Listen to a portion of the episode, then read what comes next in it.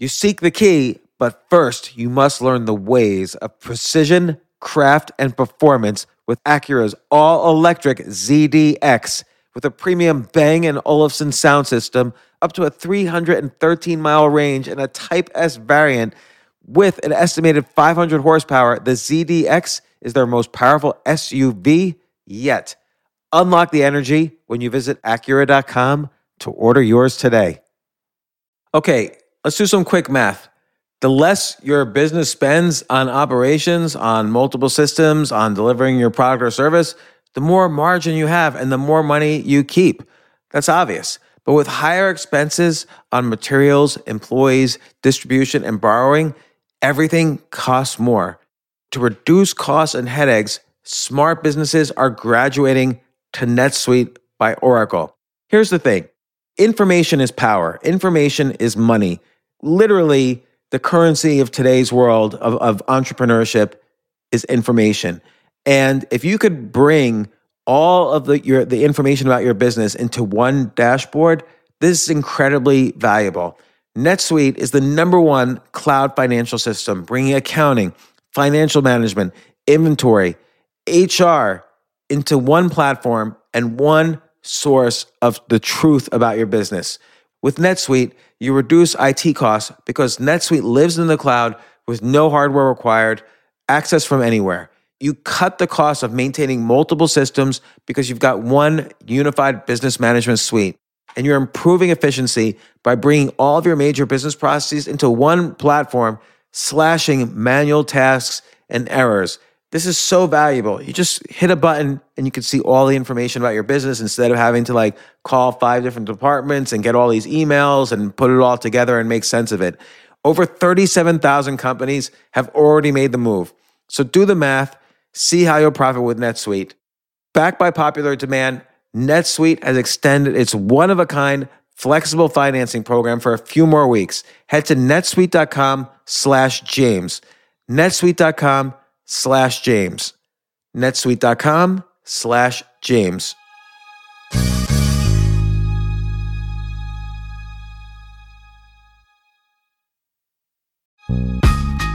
This isn't your average business podcast, and he's not your average host. This is the James Altucher Show on the Choose Yourself Network. Today on the James Altucher Show. You were the Cookie Monster. Mm-hmm. You were Grover. You were Miss Piggy. Mm-hmm. You were a bunch of characters on the Muppets. And then, of course, you were Yoda on Star Wars. Mm-hmm. And each character had so many relatable characteristics for me as a child watching this the Bert and Ernie relationship or the Cookie Monster. These characters, they could be beyond human, they could be really kind of these platonic ideals of certain personality traits and i think that's what happened in many cases there's also there's a certain aspect of the society that is not accepting of people that aren't considered in quotation marks normal. And none of the Muppets are normal. None of them are straight down the middle. They all Right. have their own flaws, their own insecurities, their own weirdnesses. And I think people respond to that. I asked you before the podcast if it was okay if I had asked you to do a voice. And I said it was fine to ask me. So I'll ask you, can you do a voice? No.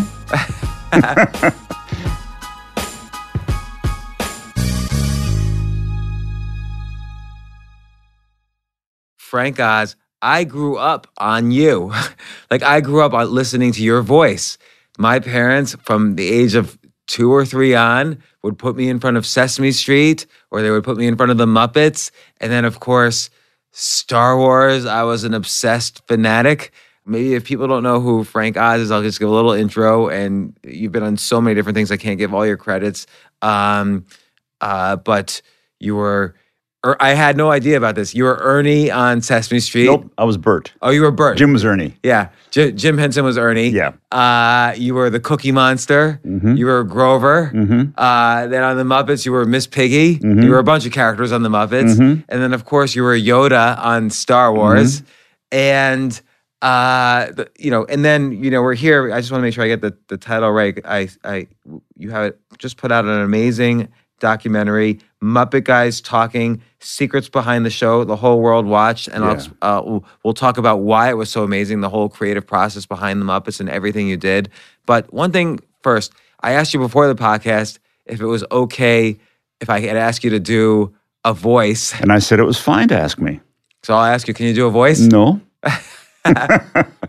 no, like I said before, the, the reason is, you know, it's just too show offy. It's just too easy. Um, the characters that I have are very pure.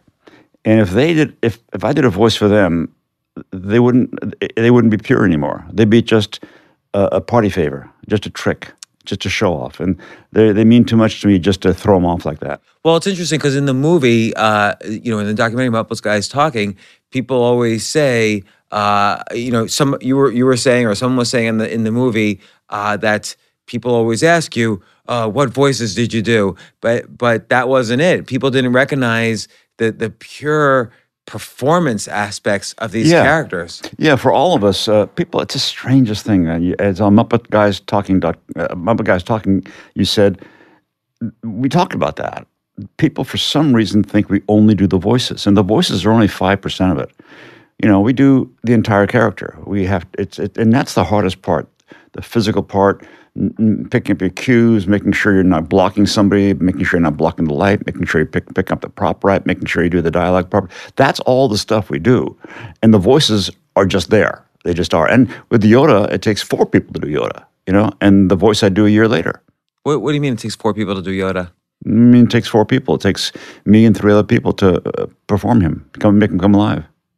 Uh, I don't understand. Who who are the other three? Uh, each one has their own thing they're doing. One is doing the eyes, one is doing the you know, eyelids, one is doing the ears, one is doing uh, uh, the uh, hand, one is, and, and I'm doing the rest of it. Uh, it's so interesting that people are surprised about that. If I asked you before I told you, I'm just curious, if I asked you before I told you about how Yoda was done, what would you have said? How would you have thought you know, Yoda was you know what? I'm going to give you my honest answer, and it's incredibly stupid. It's the most stupid response you've ever heard to this. I until I started researching, and, and I of course I watched the documentary, um, and then once I saw the documentary, what I didn't mention in the intro is you've been on a ton of movies. I recognize you from the movies you've been on, like Trading Places, you know, and so on.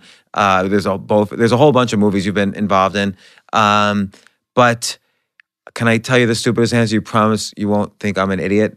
Well, you can think I'm an idiot. I don't care. Who should I not tell? Your fiance. I better not tell your fiance. Well, she already knows I'm an idiot.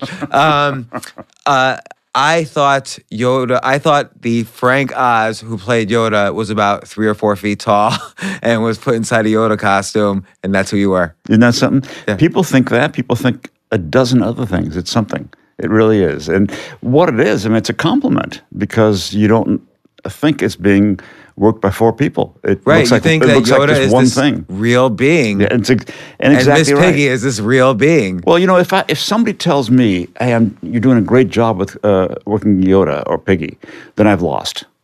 I've lost.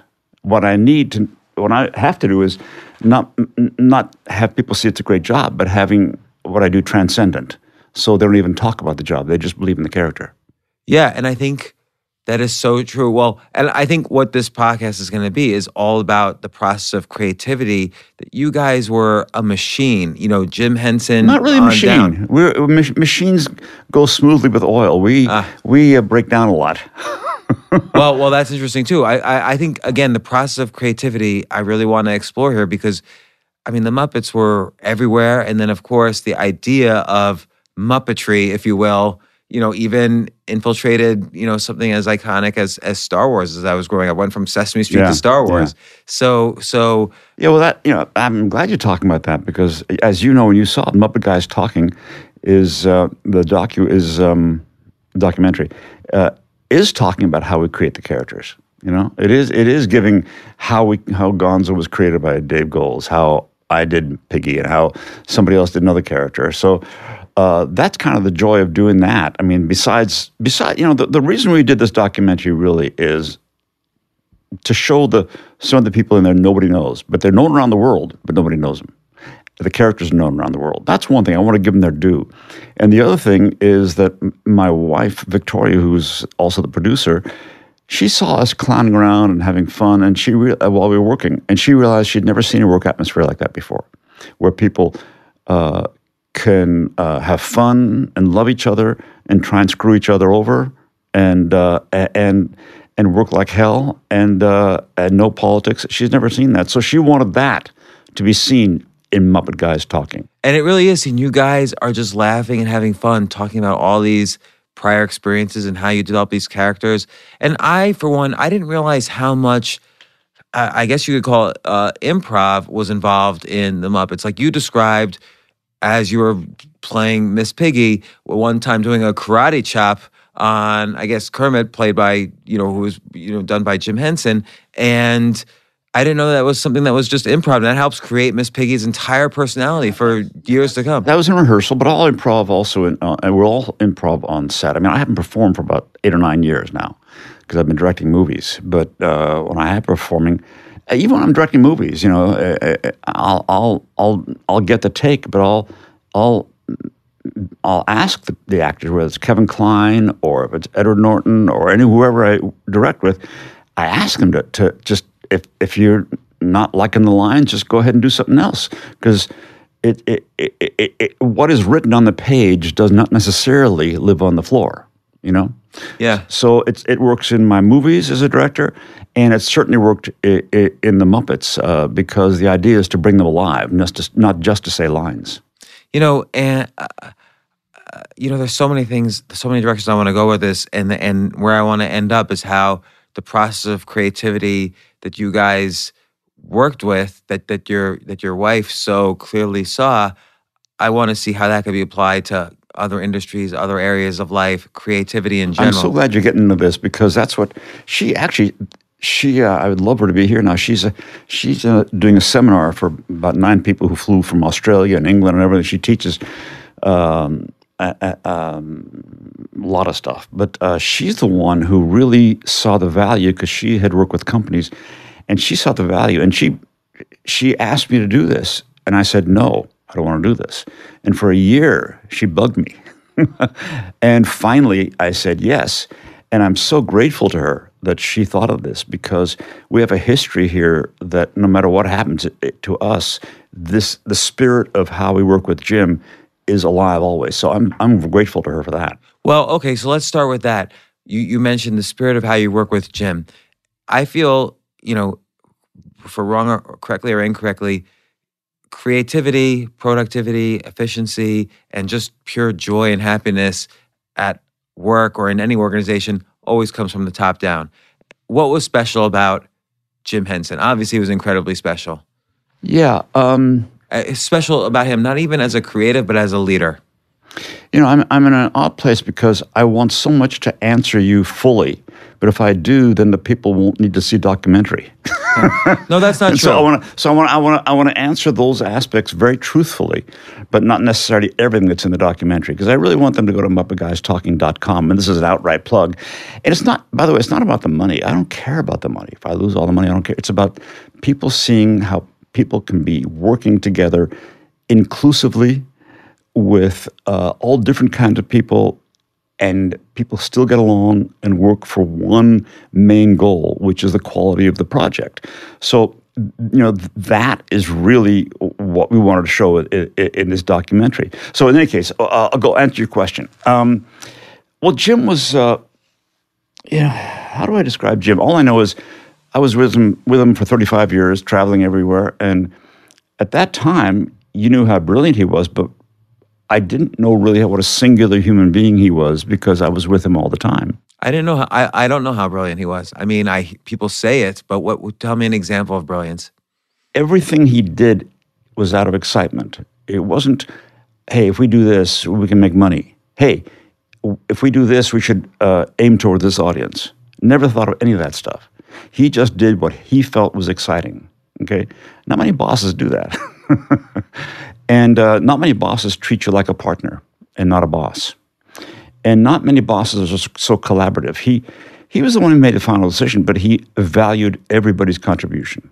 Everybody, not that he would necessarily do it because he may not agree with it, but he absolutely listened to everybody and wasn't lip service. Um, he also was uh, very soft spoken, uh, never raised his voice, never told us what to do, never told us how to do something. Uh, he just led by example.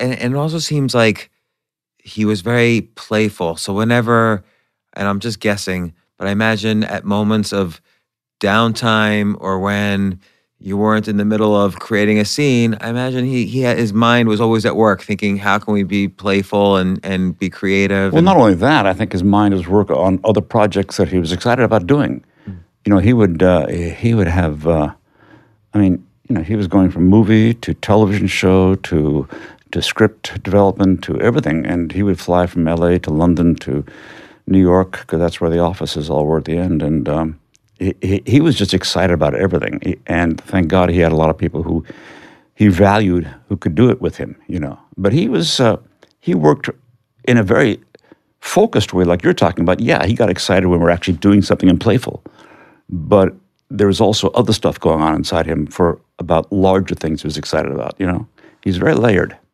uh, now, did you ever like? Obviously, he built a big business too. Did you ever kind of see him in business mode? Oh, sure. He was very smart in business mode. Very smart. Uh, there's something in the documentary that uh, uh, Dave Goelz uh, says that he, his wife uh, Debbie used to be the financial officer of uh, Muppets years ago, and he said that uh, his Debbie told him that Jim would see a spreadsheet, and Jim would zero in right on the one thing that was important, you know. And she'd work with a lot of execs, and she'd never seen anybody do that. So he had he had so many talents. So, so uh, let's reel back to the very beginning. Your parents were uh, puppeteers. It was their hobby. In, uh, in in Antwerp, they actually did some shows. That's where I grew up. But we came to the States. And they never did any shows. They it was really more a social uh group for them. Yeah. And then I and I started puppets when I was about ten years old. And um, when I was eighteen, I decided I stopped. I want to be a journalist. You know. And so Jim asked me to come out to New York at that time, and I just haven't left. Why, why did he ask you? How did he know you? He saw me doing a show when I was 17 years old. And then when he moved from Washington, D.C. to New York City, uh, he needed a performer because he had uh, two other people working for him, Jerry Juhl and Don Sahlin, and he needed a fourth performer. And he remembered me and asked me to come out at 19 years old uh, to work part time for six months. Uh, and my parents said uh, they were very courageous. I, mean, I have nine, I have kids, and I wouldn't let my 19 year old go alone to New York. Uh, but uh, of course, they I would have no say in it. But I went, uh, and I did my best to go to CCNY. Uh, I lived in the village. Took the subway up to CCNY all the time to continue studies, and I just couldn't do it because I was having too much fun and learning too much about the business with the gym because we were doing many, many commercials, and it was a great training ground for me. Is that how uh, it all got started? Was with commercials? Well, actually, it didn't. It started with um, Jim and Jane Henson doing a show in um, Washington, D.C. called Sam and Friends. And Sam and Friends, I think, was five minutes a night. And it was there. 1956. Yeah, 56, 56. And, and actually, it would never happen today, but it was, it was put on five minutes before the 11 o'clock news to bring people to see the newscast. So it was always intended as an adult show at 11 uh, or 10:55 p.m. I think it was.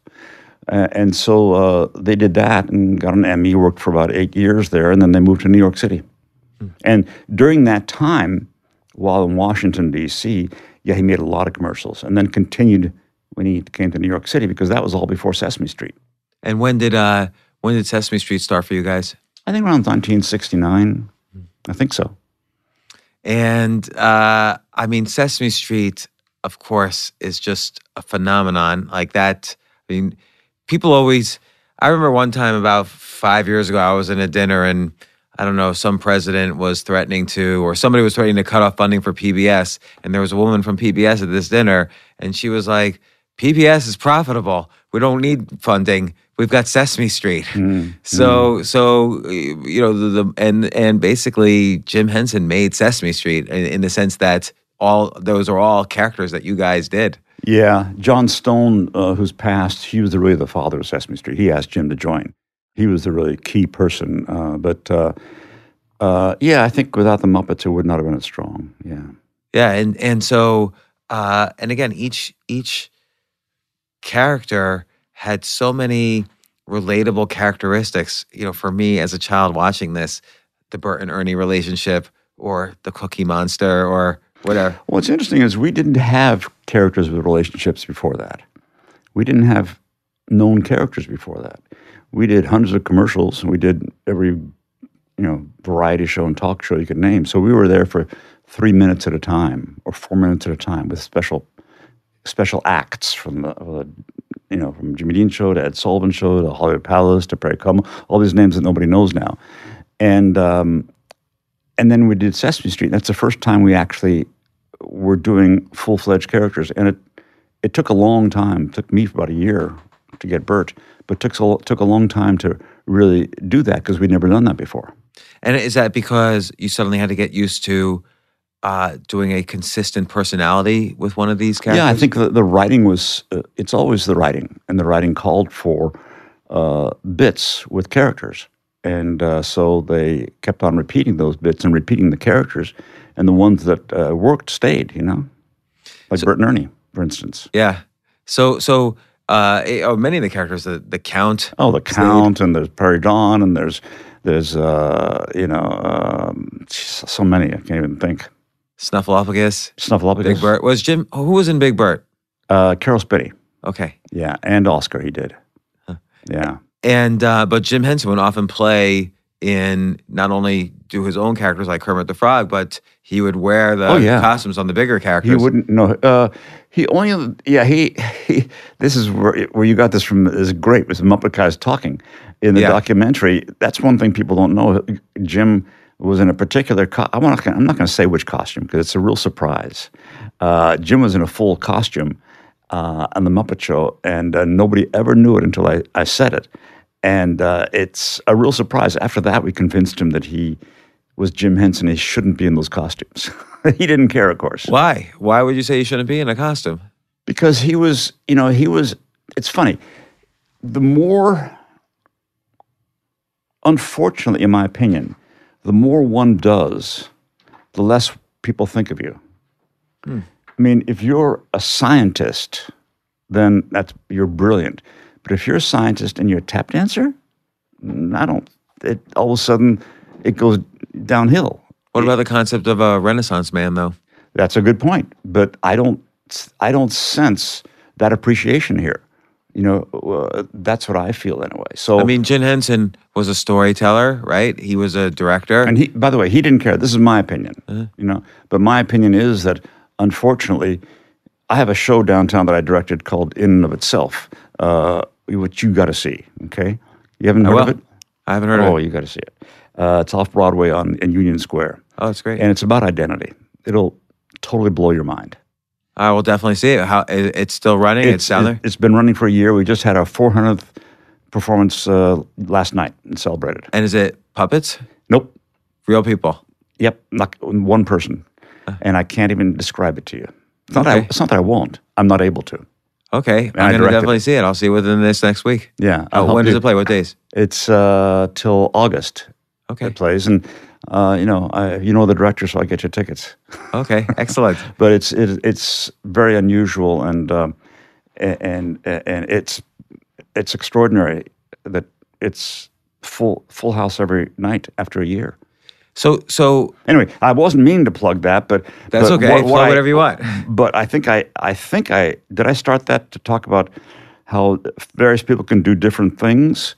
Um, maybe I, I'm, I lost the, the Yeah, yeah. No, you said you said you said if Jim Henson were to do too many things, somehow that sullies the reputation a little. Well, let me ask you something. If he's, if you have a, I just gave you an example. If you have a brilliant scientist, Jonas Salk, who helped, uh, is it sock? yeah, polio. Yeah, polio. And he was also a tap dancer, and he also was a ventriloquist. Now, would you think the same of him? I might think more because look at Richard Feynman. Richard Feynman was a He- he physicist and a juggler. He was brilliant, and he was a he was he was somebody who loved playing. Yeah. That's where, like Einstein loved playing, and Jim loved playing. That's where the genius comes from, as playing. Yeah, because when you combine the artistry of two different fields, that's where there's a, I- a I huge vein you, of but in- creativity. so maybe in Europe, in your experience, you've seen it as uh, you react to it as a Renaissance uh, person. I see it, and I see a woman or a man who I can't label, so I'm confused. It's and really I, interesting. And I and, and wait a second, now you can't be this and that and that, and it lowers one's, uh, in my opinion, it lowers one's view of what one is mainly known for, in my opinion. That's interesting because That's what I've experienced. I I I could see that uh, because I think I think people want to put everybody, and for better or for worse, this is not a criticism of of people, but I think people want to put people in their box that they're known for, and when people shift from that, there's almost an anger that develops from their audience. Well, it makes it, makes us feel uncomfortable if we don't know who you are, Hmm. and if you're more than one thing, it makes us feel very uncomfortable. but look at you, you you were an actor. Okay, you've been Not in really like, an actor. but you were you've been in like a dozen movies. Yeah, but that's not called acting. That's that, that's. I was just in there a You're day. a character actor. No, I was in there a day because John Landis asked me, and, and I, I've always felt it was important for a director to get in front of the camera to know how frightening it is for a, for an actor. It's very important. Okay, So but you're a why I did it. director. Yeah, I've directed about a dozen feature films. Yeah, and actually now I can say I've, I've, I've directed 13 films because of this documentary. Yeah, Yeah. yeah, and and you're and you're Miss Piggy. yeah. I know it's odd, but it's it, it- some people have a problem with seeing me in all those things, you know, and I I'll be whoever I am, but that's what I've experienced. For me, it's just it's again. I'll say it. I won't say it again, but it's just phenomenal to be sitting in front of. Uh, I'll I'll I'll always get them confused with Bert, um, Miss Piggy, and Yoda all at the same time. I grew up on you, I know. so I know it's it's really something that the you know um, I I don't like social media. I never like it. I hated Facebook. It took me three months to get off. They get your claws in you. Can't get out. yeah. But this time for the documentary, uh, I, I was urged uh, to go on Twitter and Facebook. I said, okay, I'll go on Facebook. I haven't even checked it. Uh, but I went on Twitter, and um, I'm a I'm a personal guy. I don't do many interviews except for right now because of the documentary. I'll go back. I'll go back in my cave again very soon.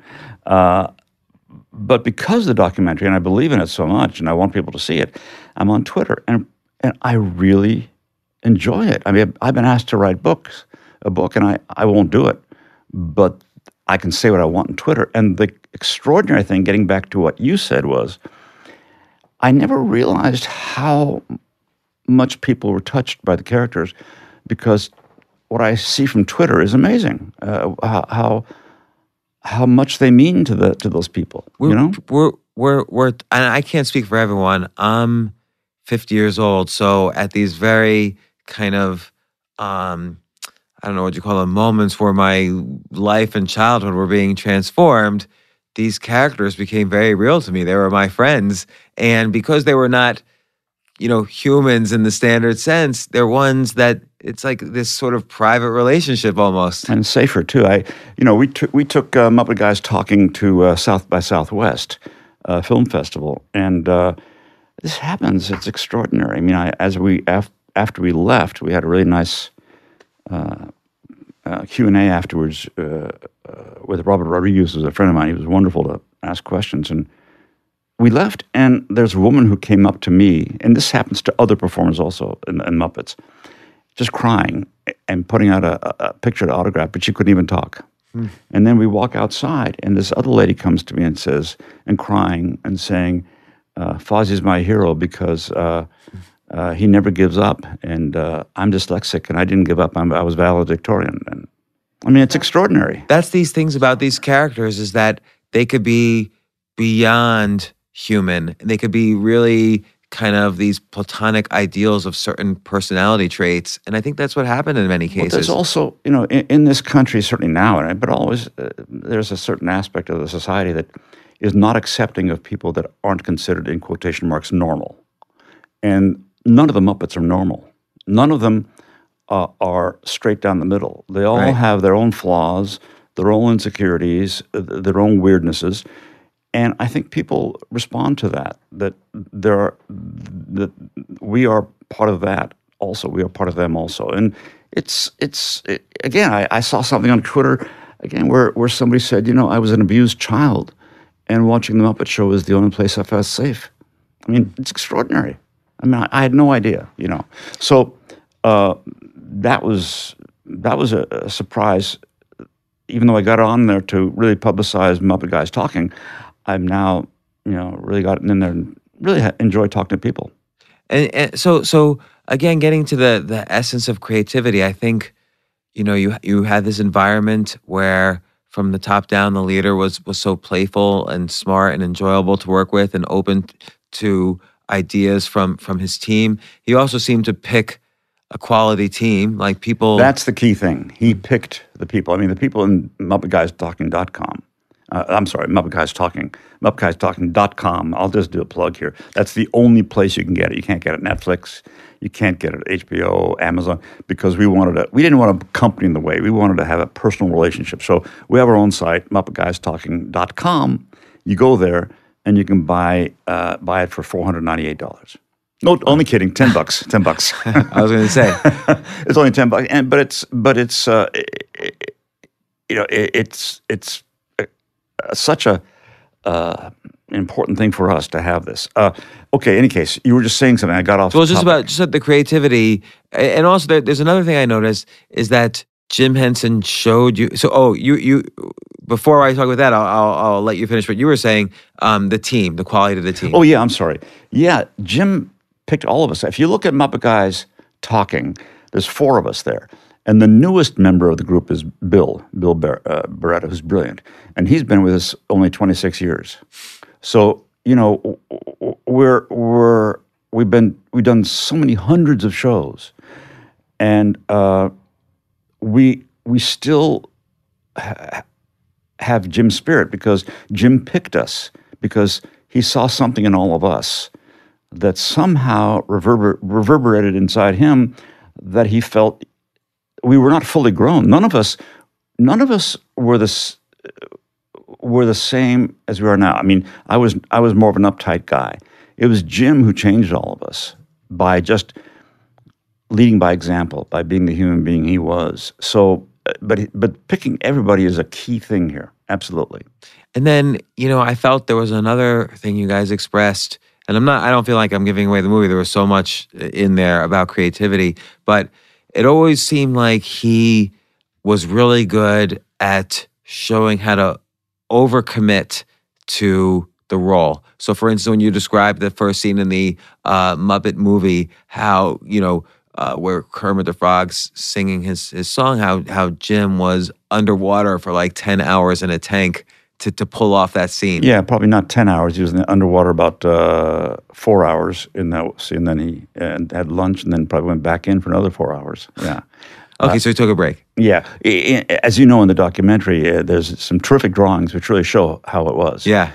Uh, but the amazing thing with Jim was, as he said, if it was easy, everybody could do it. Right, right. It's the overcommitting. Eh, you, if you had a uh, if you had a competitor who was a, a, competitor up to that point, and then they weren't willing to to overcommit to get the role done right, they were no longer a competitor. I, I don't quite see it as overcommitting because overcommitting seems like a mistake. It's just flat out committing. Yeah. You know, okay. just flat out committing, eh, as I see it, and you know, there were no limitations. Uh, the writers are always told to write whatever they wanted and don't think of their puppets. Just write whatever you want. Right. I mean, so when they wrote um, you guys running up the wall with the dogs chasing, yeah. and then you guys had to then figure Jim, it out. Jim had to do it. And also, you know, what's not in the documentary I can talk about, because uh, there's so much not in the documentary. and actually, there's a lot of it in this extra footage we have. Um, and, um, but in Muppet, uh, the Muppet Caper that Jim directed in London, you know, uh, there was a an people don't know this name, but Esther Williams was a, a, a very famous movie star who always sure. uh, uh, had these aquacades in the movies. So the an aquacade for Piggy was written. Now, how do you do that with a puppet? You know, but but he just made it happen. So in at EMI Studios in the dead of winter, uh, there was a large swimming pool and um, I was underwater with Piggy for about a week, uh, and uh, I'd be working underwater with a underwater monitor, underwater speakers. Uh, I'd have a, I had a, uh, I had bricks with loops on them. I put my feet under so I wouldn't float to the top. There'd be a, a scuba guy next to me with a, an air hose. I breathe in the air hose. When I hear "Okay, ready," I spit out the air hose. I do the take, and the guy'd bring the stuff back to me. That's the stuff that Jim did. Nothing is impossible. Nothing is impossible. And then, and then I feel from Sesame Street, obviously, the powers that be saw how popular this. I mean, I mean, well, well, just let me take a step back. What do you think separate separates Muppets from puppets? well, it's weird because Muppets have has become the name has become like Kleenex. You know, you don't call Kleenex tissues; you call right. them Kleenex, and tis, all tissues are Kleenex now. Well, all puppets are Muppets now, which is not the case. You know, before Jim, puppets were pretty much standard. It was all these, each had their own particular personality. There was the roller skating bear, there was the breakaway skeleton, there was the opera singer, uh, the funny opera singer, there, there was the king and the queen and the dragon. You know, that was pretty much what puppetry was, except for certain people, certainly in European countries. Uh, uh, Hugo and Inez, for instance, one, do brilliant work that is not like that. But mostly, that's what it was. And Jim just, because he didn't know puppets at all, because when he was uh, in his late teens, he wanted to learn television. He didn't care about puppets. He wanted to learn television. And there was an audition uh, at the station for that five minute show, and he got the job. Um, he didn't know anything about puppets. So what he did is he started making things that felt right to him. And for the first time, these characters were soft. And for the first time, these characters, you could take eyes off and switch them and put different noses on. For the first time, there's a uh, there's no proscenium like Burr Tillstrom uh, Burr uh, Tillstrom with uh, Kukla, Ollie. He took away the proscenium and he made the television set the proscenium. And for the first time, what do you mean proscenium? Well, you know when you when you see a proscenium on stage or a puppet show, you know. No, is that the? That's that's a uh, essentially it's if, if you have a box Okay. And the puppets kind of work in the box. I see. Or on stage, the actors work on that stage, you know? Well, that's usually what people, the TV shot. They shot the puppets and the stage. But Jim took away the stage. And so the stage actually was the television screen.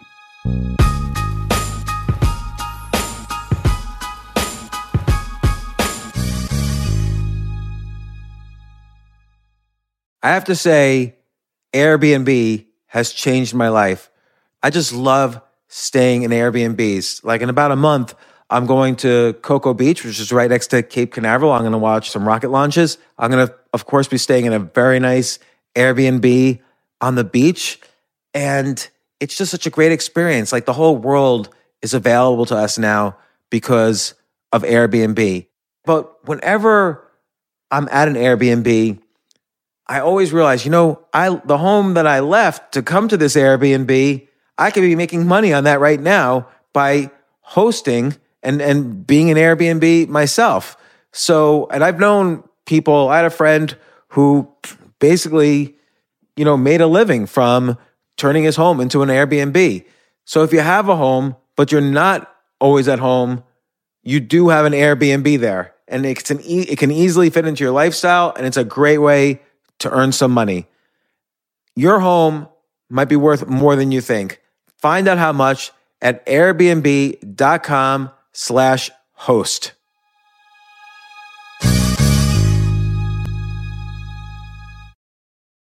I remember last year I was asked to go speak at the Norway Business Summit, and I was so excited because side by side with the Business Summit was the Norway Chess Summit, where I would get to see in person Magnus Carlsen, the best chess player ever, playing chess. But it was four plane rides, like to get to the city that ultimately I would go to. So I really did not want to fly for 14 hours, and they, they were willing to pay for everything for me. So I, I at first class. So I didn't want to fly for 14 hours and not be first class. So I had to hurry up and get on the phone immediately to get those first class tickets to a chess tournament in Norway. And listen, this is just like when, you know, you have to know when you want the best of anything, you have to act quickly or someone else will get it instead. And I did not want those seats to fill up. So it's like if you're hiring for your business, you want to find the most talented people for your open roles before the competition scoops them up. I just was talking to a friend this morning where he was trying to decide between some programmers and he waited a little too long and both the programmers he was interviewing took other jobs like great jobs. So, you know, what's the best way then to hire the best as quickly as possible? ZipRecruiter. ZipRecruiter finds qualified candidates fast. And right now you can try it for free at ziprecruiter.com slash James. Just try it and see. You'll, you'll find out. So ZipRecruiter's powerful matching technology takes center stage to identify the top talent for your roles.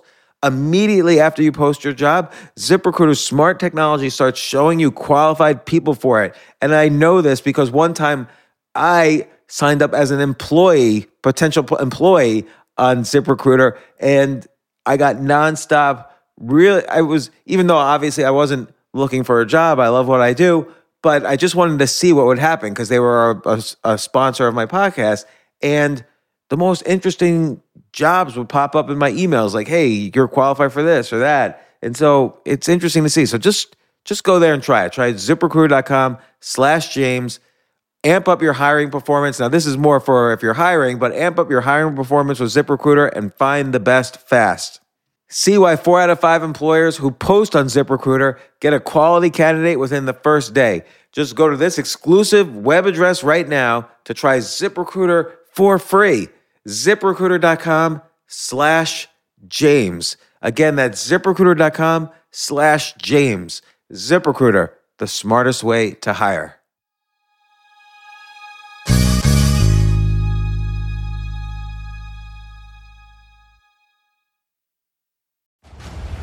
Friday, Kingdom of the Planet of the Apes is coming to IMAX and theaters everywhere. This summer, one movie event will reign. It is our time. They stole my village. I know where they're taking your clan. Bend for your king. Never. Kingdom of the Planet of the Apes. Only in theaters Friday. Tickets on sale now. Rated PG 13. Some material may be inappropriate for children under 13. So it's interesting. So it seems like a kind of technique here is that you know the basics of an idea, but then it's almost like starting from basic principles of of storytelling or whatever, rebuild in your own view Well- what that concept is. Yeah, I've written this. I've said this many times, but I, I live by it now. Um, that um, Orson Welles, Jim and I had dinner with Orson Welles when he was doing our show, and he. he And he- you being inspired by Touch of Evil. Oh, I was indeed, absolutely, brilliant film. And there's some. Orson's one of my favorite directors. He is a favorite director. He's he's been he's such an iconoclast, or was such an iconoclast. He was amazing. But you know, he said many things in that dinner. The one thing that uh, relates to what you're talking about with Jim, and what I live by is uh, uh, he said um, most people create out of experience. He says he said I create out of innocence, and that's powerful. And so Jim created out of innocence. He had no experience in this, and so out of innocence came originality. And that's what happened. And also, nobody had ever done a close up on the puppet all the time. And so that close up demanded lip sync properly. And Jim did that. So Jim really kind of exploded puppetry completely without even knowing it because he didn't know a thing about it. What, what's another example of like creating out of innocence? Well, I'm going to be self serving, but uh, the off Broadway show we did here with Derek DelGaudio, who's on the, uh, who's doing eight shows a night, we, we created that out of innocence. We didn't have a game plan. We just let our the honest impulse carry us to the next honest impulse. That's how I work. I, I guess I haven't seen the show, so I don't know. Um, You'll see it. okay. I feel. Do you feel like? Um, You'll want me back just saying, Frank, what the hell was that? all right, I look forward to that. Um, I feel like Yoda, to some extent, was created out of innocence because I don't think George Lucas had a solid conception of what Yoda was when he first conceived of, of him. I don't know because I, I don't know if it's Larry. It's Larry and George who wrote that, and I don't know if it's Larry mostly or George mostly. And uh, but I think anybody who sees Yoda can can say that he, he's certainly related to uh, to uh, Sensei uh, in Zen, obviously, you know, and so uh, I imagine that's where they got it from. So it's not completely innocent, but you know, I, I, purity and innocence in this world is rare, and that's I think why the Muppets have really they're very true and pure and honest and innocent. And and, I, and this this movie that we did, documentary, as you can tell, we're just sitting talking. We nothing's planned. We just are ourselves and authentic. And I think in this world, especially now, I think people really are thirsty and hungry for authenticity. How do you think? How do you think? Like like people who are creative listening to this, they grow up like. Can I say oh, something? Hmm? Let's talk about that for a second. People who are creative. Now that's limiting to a human being. Hmm. Who is not creative? I mean, a teacher's creative. A plumber's creative. He has a problem. He's got to fix it out. He doesn't know how to fix it. He's he's got a toolbox of knowledge. He has to create something to fix it that has not been done before.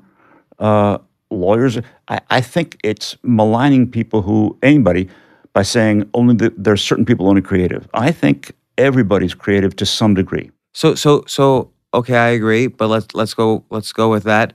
How would anybody cultivate more of that feeling of innocence when confronted with a problem? Well, I don't think I think a misunderstanding here. I think it's I don't think the innocence helps the problem. I think the knowledge, the big toolbox you have uh, uh, of 30 years of working helps solve the problem. I think innocence really creates something original. Is what I think. There's kind of two different things to me. Um, I, you know, I've been blessed to work in a situation where, where uh, with Jim and the guys, where there's there's very hardly any negativity. It's all all support of each other. And again, we're not little Christmas elves. We totally love to fuck each other over, you know, uh, and it's fun. But we're always supportive, always loving, and that's the atmosphere I grew in with Jim. And so naturally, I had more of an opportunity to have that innocence, and whatever innocence I had in me was allowed to grow. If I had worked with somebody who was a screamer, or if I was in the police department working in Vice Squad, I think that innocence would not have grown. So it's not easy for everybody to have. It's trying to find that germ of of who you are inside before the world glommed onto you. And and again, how do you think? Let's say you weren't in that environment, but you wanted to foster that in yourself. Now you're listening to this and you're thinking, "Boy, I wish I could be a little bit more like that." it's hard because you're also dealing with the realities, and this is all compl- complex. Because if somebody's working as a uh, uh, uh, in a border crossing for customs, and here's this, and he's saying, "Boy, I, I really, I really want to do that," and yet he's got two kids and a mortgage. How can he do that? He can eventually, somehow, long term, but it's not easy. You know, I've I've had it very, I've been very fortunate, but people have a lot of trouble these days in this world, uh, struggling, and so on the one hand, I do believe you can do it, but on the other hand, when you have responsibilities, especially kids, it's it's much more difficult, much more difficult. But I think still there are some people who have put away that which they love in order to make money and living. I think maybe trying to go back to that, what they loved. Some people are very fortunate; they love what they do. Those are the lucky ones.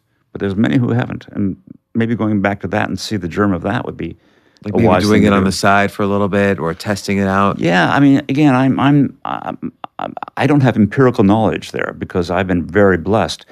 This is my only job I've ever had in my life. Been totally blessed. Uh, but I do know that, and my, my, we came to this country with no money whatsoever. My father, my mother, my brother, and I, you know, we were immigrants. And uh, my father brought us, we went across in steerage from London and landed in New York. And my father put me and my brother and my mom on the train in Grand Central and to Montana because that's where our um, uh, our financial responsibility guy was. He he's he for six months he said I would be he would be financially responsible for us. That's how he got the visa. And so my father brought us to Grand Central, but he didn't have enough money for himself. So he hitchhiked to Montana from New York. So I've come from that. You know, I come from from that stock, that kind of peasant stock, and that stock of working hard uh, and and really, you know, knowing the complexities of trying to make a living in this world and still expressing yourself. My dad wanted to be an architect, but he had to make money, and he became a window trimmer and sign a sign painter. So it's hard to know how to to do it. I think it's tough as hell, and I think especially when you're, you know, when you're when you're comfortable, it's harder. Well, I, I I agree with that because I think then you might lose touch with that that struggle. Like I ha- this has to be legit to to succeed. And maybe when you're comfortable, you, you you cut corners on that thinking. Yeah, I mean, it's funny. I sit here and I think to myself, these are all you know, rich man's problems for being creative, when most people are just trying to fucking eat. Yeah, but but a lot of creativity comes from that. Oh, struggle. absolutely, absolutely. Uh, it comes from pain. It comes from struggle. I believe struggle is the most important thing. I think without struggle, you don't feel satisfied once you're success. And do you think? I mean, let's let, instead of calling it um, innocence, let's call it authenticity. Do you Okay, think? uh, fair enough. Do you think? Do you think? Like you you mentioned earlier, you couldn't, you wouldn't do the voices because the implication was it wouldn't feel authentic to you for those characters. I'm just showing off. Right. So that's not that wouldn't be authentic for No. those characters. So so so maybe is there a way like how do you sense when you're doing a creative project now? Hmm, that doesn't quite feel authentic to me. Like, is it something in the body? Is it something you can articulate after 35 years of of of of work? Where can you get back to that point where you were learning authenticity? I don't know, but I, I, I, not unlike Steve, Steve Martin, who does this, is he's authentic and pure. He's strong on the outside to protect that. I, I, I have to be strong on the outside to protect that innocence or that purity. And I guess I'm not sure if I can answer it. it- It's more visceral than intellectual. I don't know if I can answer Like you that. feel it in your body. Yeah, and I can, you know, the more the more I'm honest with myself, that's another brick in the wall of honesty. And they keep on going, and then the more bricks you put, the wall gets higher, and you understand and feel the honesty. But if all of a sudden you put one of those bricks and you're dishonest, wait a second, then I've lost my way. You know. Well, okay, let's take an example. So, so I feel like in Sesame Street, you know, you created these brilliant characters, and Jim Henson was there, and you're you're all working together. The Muppets, obviously, the Muppet Show, and the Muppet movies, and Fraggle Rock. You guys, it just looked like you guys were having a blast. It was like sketch shows with puppets and the rage of the nation. Like it was just, it seemed like that was the the peak time for for you guys enjoying each other. When you had to act the role of Yoda, did that feel a little less authentic to you? No. Authentic, uh, uh, uh, because because you were acting instead of the more improv like aspects. No, by no means. Uh, a- and I'll I'll go to Yoda in a second, but but to make something clear regarding improv and having fun, that's we can only do that when we're deadly serious and know our know our stuff. You know, when we say improv, we mean with discipline, with rigor, knowing what the character wants. Right, each character had Sure. boundaries. We and, and and the techniques, and we have to have all those techniques and all the physical aspects and all the intents of the scripts and all the cues and all the all the move everything. They have to have that in such a way that you don't think about it. It's instinct. Then you can improv. Hmm. Then you then you earn the right to improv. That's like Kurt Vonnegut's quote, like, "Don't do experimental fiction before you know the laws of grammar." Sure, like my father used to say, draw a straight line and a circle before you can start painting. You know, hmm. yeah. And I think uh, in in what we do, in, in the performance of the Muppets when we when I did it, it it was people understand. It took me about ten years to learn how to do Muppets. Other people took about five, seven years or so. It's not immediate. It takes a long, long time to get it in your head not in your head, but in your in your gut, where you don't even think about it.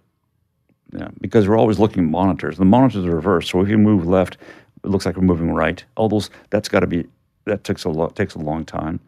It takes a long time for, for a lot of stuff. So, but we have a great time. The harder we work, the more fun we have, and uh, it's great. But Yoda is is is a was a great opportunity because I had an opportunity to express another part of myself. Where performing, one one's main job is to connect with the audience and to elicit some sort of reaction, usually laughter. With an acting job, actor, you don't think about the audience at all. At all. You're not eliciting, trying to get anything from the audience. You don't care. What you're doing is you're doing you're doing what honest impulse to honest impulse says in the script. So that's what I did with the Yoda. And it was wonderful because I have an opportunity to express that part of myself that's uh, that has tremendous gravitas and and internal power that all of us have. So that was a rare opportunity. So it's wonderful. Yeah. And uh, I read somewhere that you, you know, Yoda is known for his very distinctive uh, speech pattern, the way he reverses sentences. And I read somewhere that you came up with that. No. Is that true? No, I did not. Uh, Larry and, and uh, Larry and George wrote that, but he, they didn't write it all the time.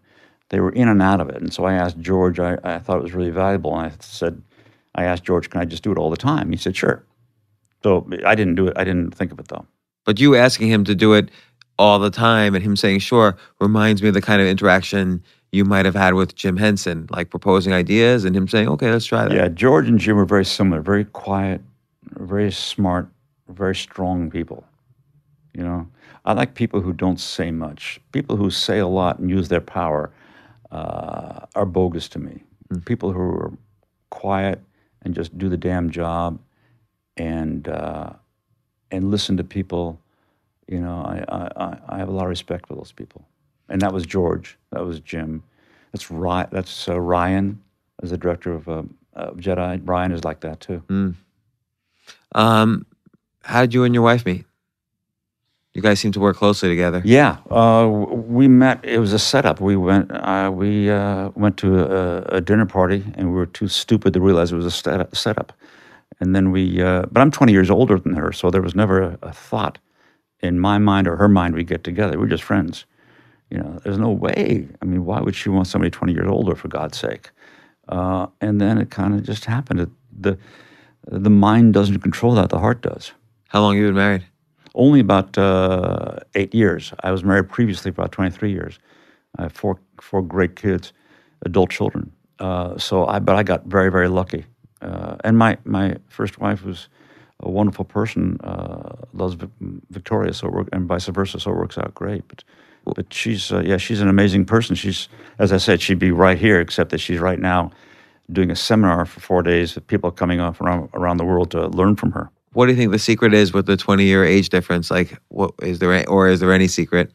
Well, okay. Do I say this in the but I think I either say it in the Muppet Guys talking or I say it in the extra footage that we have to people. You didn't say it in my guys talking. I can tell you that. Okay. Well, we had uh, this. I, I I believe this.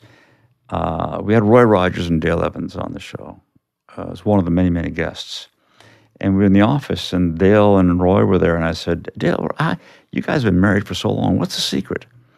And uh, Dale said, Well, we both believe in God and we're both religious and we believe that's a very important part of our lives and that binds us together. It's kind of paraphrasing. And then I asked Roy, I said, Roy, what, what do you think? And he, he gave the best answer to me of any way to be married. He said, Give 90, take 10. I like and, that. and I think I think the more you give, the more you get. but then if you're giving 90 and taking 10, is the other side not giving enough? Oh no, we both do that. Because then it then then it would be uh, a bastardization of that. And then then if one's only giving and the other person's taking, that's not a relationship. Right, right. That's what I was wondering. Yeah. No, it's it- it's also you know you get to, you get a fork in the road, you get upset, you get a fork in the road, and and the the idea is one way is anger, and the other way is acceptance, and you can choose. Sometimes, unfortunately, I choose anger without knowing it because I'm flawed like everybody else. But mostly, I try and choose acceptance of it. So, you know, while I was watching um, Muppet Guys Talking, um, Steve, who's sitting over there, my podcast producer, was also watching it. and we both noticed something at the exact same time because we exchanged emails at the exact same moment over the exact same scene that uh, struck us, which is when Fran Brill asked to take a coffee break, and we see this whole behind the scenes of the behind the scenes of the show about the Muppets. So I thought that was interesting that you kept that. I mean, we see the cameraman, everyone's taking a coffee. It's like a nice break in the middle of this documentary. Well, you know, uh, uh, uh, whenever I shoot a movie, like I, shot Little Shop of Horrors, when I shot Little Shop of Horrors, that Great movie. Thank you. That demanded the form to be different. It, the, the the material tells one how to uh, about the form of the shooting, and so that happens in Little Shop. That happens in other movies, and it happened here because the Muppets are uh, rambunctious. They're they're flawed. Uh, there's uh, uh, there's tremendous energy, uh, and if I shot that with just sticks, you know, tripod, or if I shot that beautifully and I had beautiful la- lighting and I had a tracking shot, that would not reflect the spirit of the Muppets. So I, wa- I felt that spirit of Muppets was reflected only in dirty shooting, which to me is showing the camera operators, showing uh, sh- showing uh, people having drinks, walking in and out of frame, and that meant also just keep rolling while you're having coffee, A- and that's who we are. We're there's nothing phony. It's just, and so that I just because the form, the the the, the content to me dictates the form, and that's the only form I felt it could take. Content dictates the form. Mm-hmm. To me, it does. Uh, so I, I'm just trying to uh, unpack that for a second. Well, for instance, uh, there's a. Sh- I remember Downton Abbey. There was a shot that annoyed the hell out of me as a director. You know, Downton Abbey, which I loved, but there was a shot that they were getting outside, going outside and getting into a car with a chauffeur, and nobody else got it. But I'm so annoyed. But they had a, uh Steadicam, uh, which people often overuse these days, but a Steadicam. And so the Steadicam came and it just glided past the people and then around the car and glided back on the other side of the car. Now, that does not reflect the content. They didn't have Steadicams in, in the in 1900s. I, it just pulled me out of the shot completely. Really, that's interesting. I- that's me. in the sense that, like, so I watched Downton Abbey. I'm, I'm trying to picture the scene, but I can't. But um, I would just think, okay, they're just showing us the full view of these people getting into a car.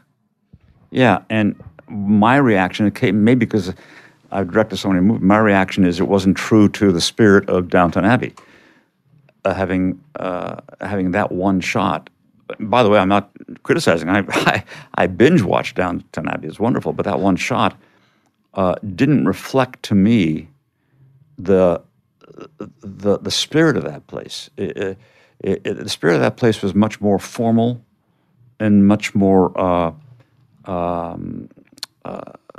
straight where it, called for like shots that were not beautiful and, and elegant. It, it, it called for shots that reflected that particular society at that particular time.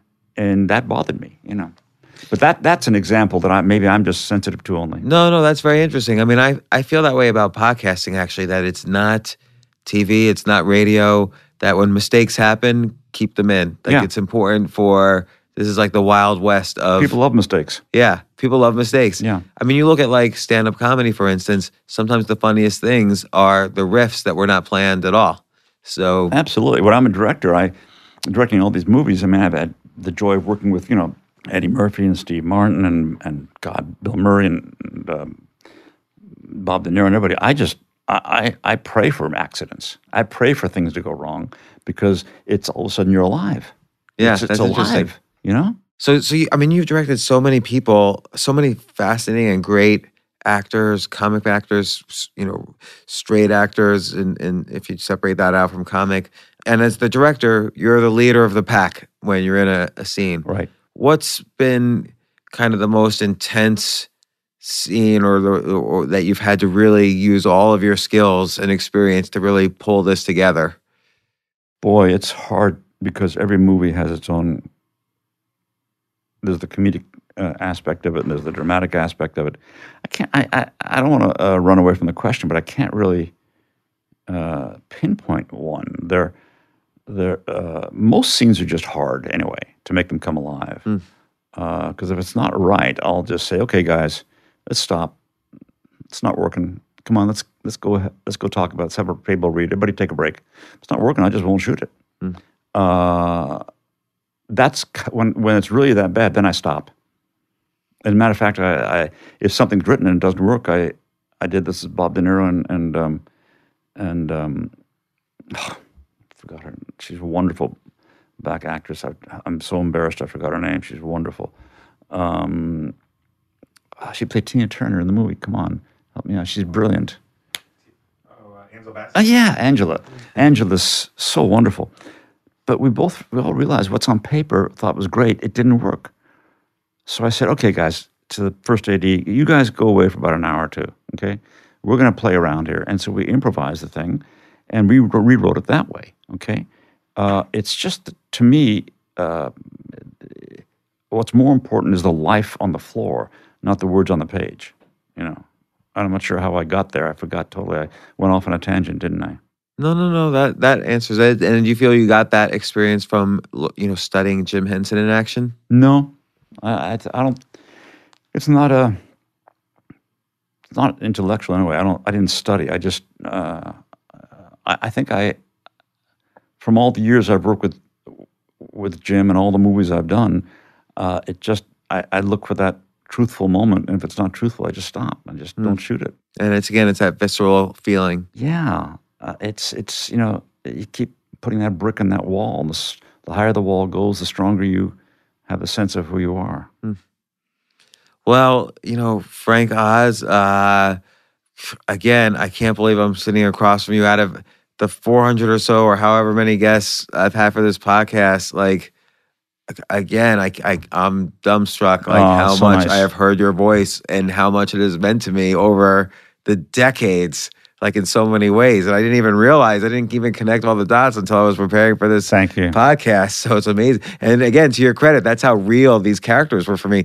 Like Yoda and and Bert and Miss Pig. These are real important people to me. Well, that's you know that's why uh, I wanted to do this uh, documentary with Victoria also, is because besides the fact that we wanted to show people you know how you could really work in a work atmosphere uh, and be creative and have a great time, also because I want to show these guys who are so professional and work so hard. And they're the ones that make everything look easy. They're the ones who create Pepe, or they're the ones who Prairie Dawn, or they do do Grover, or, or Bunsen Honeydew, or they do, you know, uh, all these uh, Floyd, and those characters, uh, you know, that was the fun of making the documentary.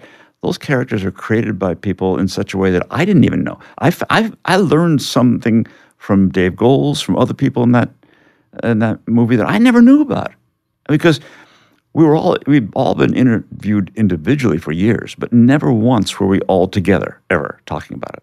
And what I really also like the idea of taking out the middleman, like not going through the whole kind of studio system and finding a place to sell the movie to and blah blah blah, which is such so much pain in that process. it's also another reason besides being personal uh, we want to personally go to our, our our site is because it continues the spirit of the muppets.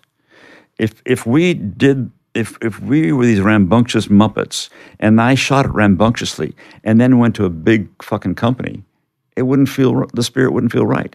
So we continued that spirit and became uh, and, and and decided to become scrappy instead which I, I, I, I love that rebellious quality, and that carries it all the way through. You know, that's why we have MuppetGuysTalking.com, so uh, people can be direct to us as opposed to through another company. And by the way, I love Netflix and everything, but in this instance, I just felt, and Victoria felt, it was much truer, more, more true. It had, we built our own little brick wall. We wanted to stay with it.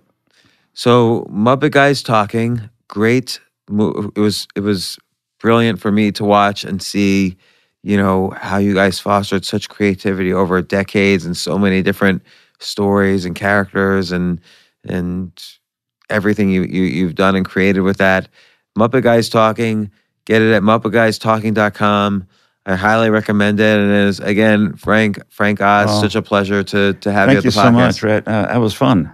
Thank that you. Was good. That was good, good, questions and everything. Oh, good. You know, one thing I always say is that I'm sitting here and I got the spotlight on me, but the truth is, uh, I represent Jim and other people who's passed away, Jerry, uh, Jerry Juhl and Don Sahlin and Richard Hunt and all the other performers and the workshop people who make the characters. They should be sitting around me with me right here, but I'm the guy who gets the credit, and so I just happen to be in the spotlight. But it takes a lot of people. One does not create in a vacuum, you know. Well, you get that sense in the movie. And Muppet Guys uh, talking, you get that sense very much from all the other characters. Everybody had their say, and, and it's amazing how much input you, you realize how much input the whole team had on on this massive creative process. Yeah, and that all came from Jim, all from Jim, a unique individual.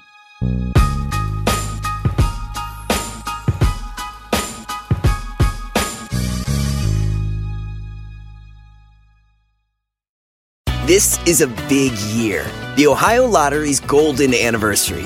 50 years of excitement, of growing jackpots and crossed fingers. 50 years of funding for schools, of changed lives and brightened days. 50 years of fun. And that is worth celebrating. So watch for can't miss promotions, huge events, and new games that will make the Ohio Lottery's 50th year its biggest one yet. Learn more at funturns50.com.